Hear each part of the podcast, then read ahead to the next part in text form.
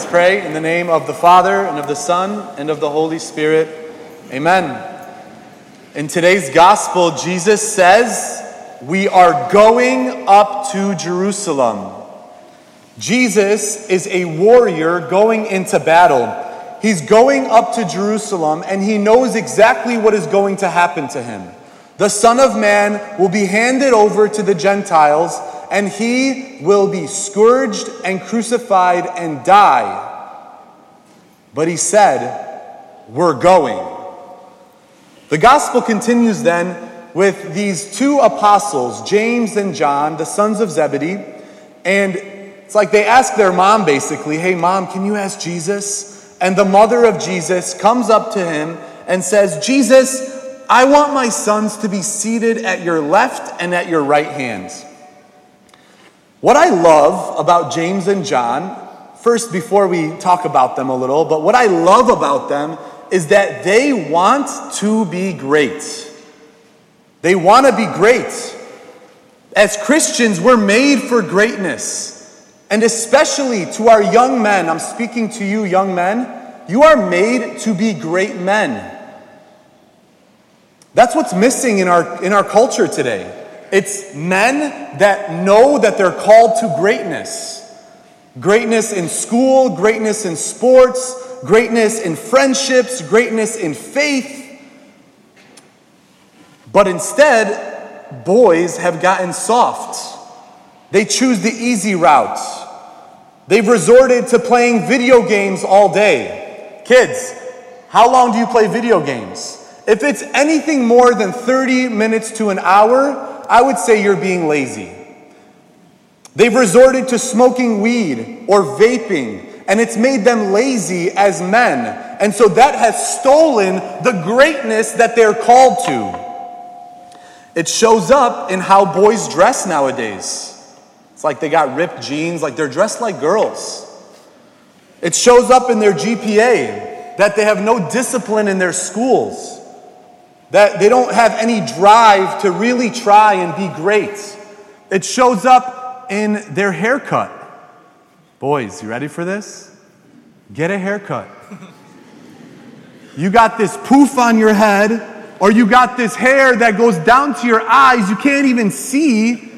Get a haircut. Show, have some, I'm not even like kidding though. Have some self respect when you come up to a person and they're looking at you. You can't even see them because your hair is covering your eyes. In my high school, there was a whole hour where they literally, can I just get a server come up to me? Anyone, just come on. Thank you so much. They literally taught us how to shake someone's hand with a firm, nice, good handshake. Look them in the eye, not too hard, not too soft, with some self respect and some dignity. That's what we've got to teach our young men. We've got to teach them how to be great young men. So James and John want that. But Jesus gives us a little bit of a turn. He asks this important question. And he's asking all of us today this question Can you drink the cup that I am going to drink? The cup signifies the passion of Jesus. It signifies that Jesus is going up to Jerusalem and the Son of Man will be crucified. So, are you willing to die so that you may live? In John 12, Jesus says, How about we repeat it? Unless a grain of wheat falls to the earth and dies, it remains alone. But if it dies, it bears much fruit. Jesus teaches us greatness. Greatness is in proportion to our willingness to go up to Jerusalem. We also have a cross that we have to carry. Your greatness will be in proportion to how you are willing to die for the one you love. But because we're living in such a selfish world, we care more about us than the other. Your greatness will not be in proportion to how people serve you. your greatness will be in proportion to how you serve others and are willing to die for the one you love.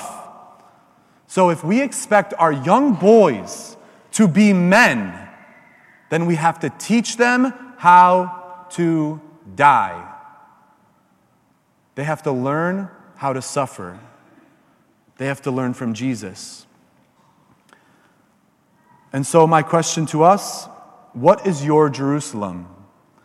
Where is the hard place in your life that you know is the will of God that you're called to walk? Behold, we are going to Jerusalem. This is a battle cry of Jesus. St. Paul in Romans 7, he was saying, I do what I don't want, I don't do what I want. Brothers, we don't want to go up to Jerusalem, but we've got to.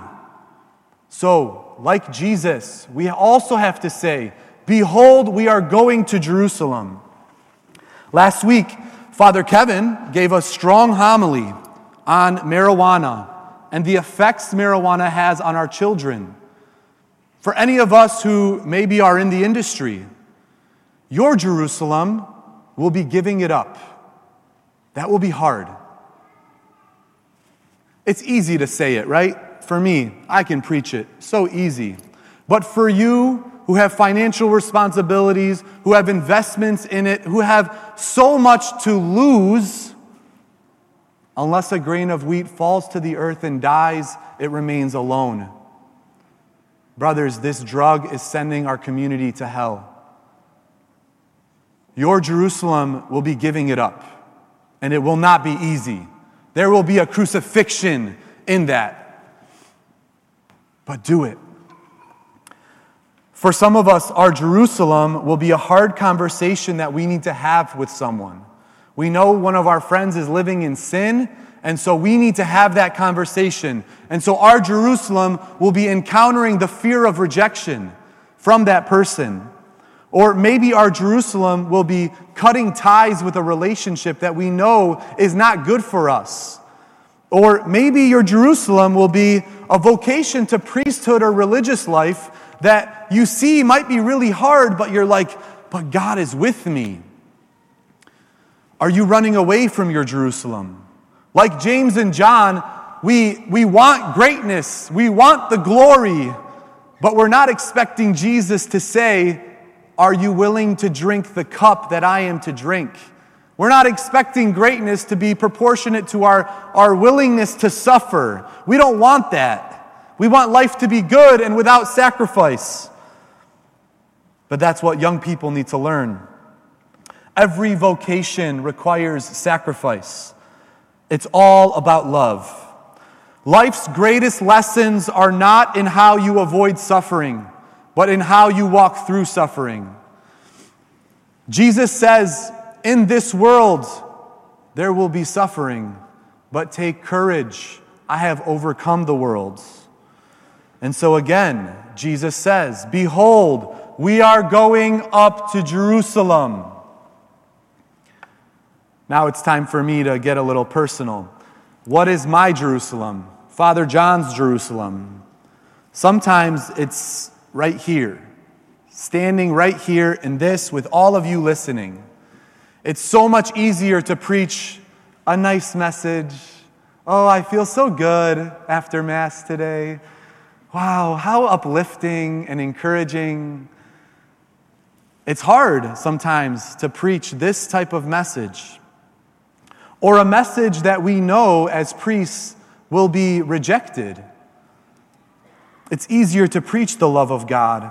You know, one day we're going to be we're going to be preaching and it is going to be in threat of imprisonment. Just this past week, let's get um, let's talk a little bit about Michigan.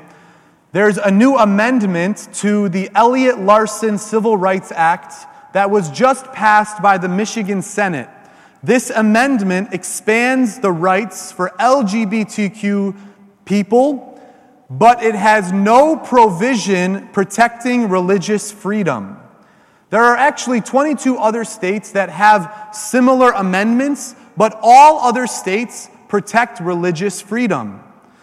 Now, because of this, if it passes, it removes protection from faith based organizations that believe that marriage is between one man and one woman and nothing else, and that our biological differences between men and women, that we as Catholics and Christians do not ascribe to transgender ideology. It's gender dysphoria. It is not true.